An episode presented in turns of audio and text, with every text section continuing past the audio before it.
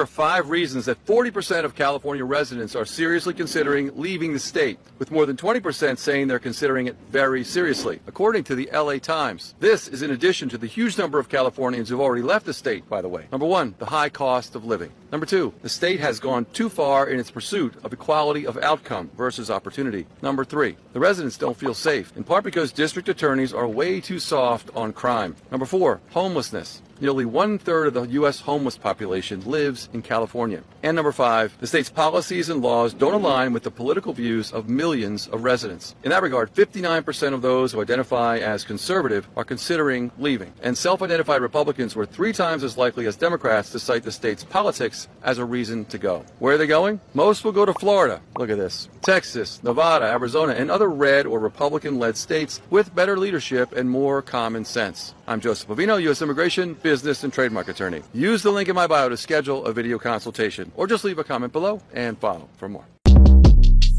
Shortcast Club.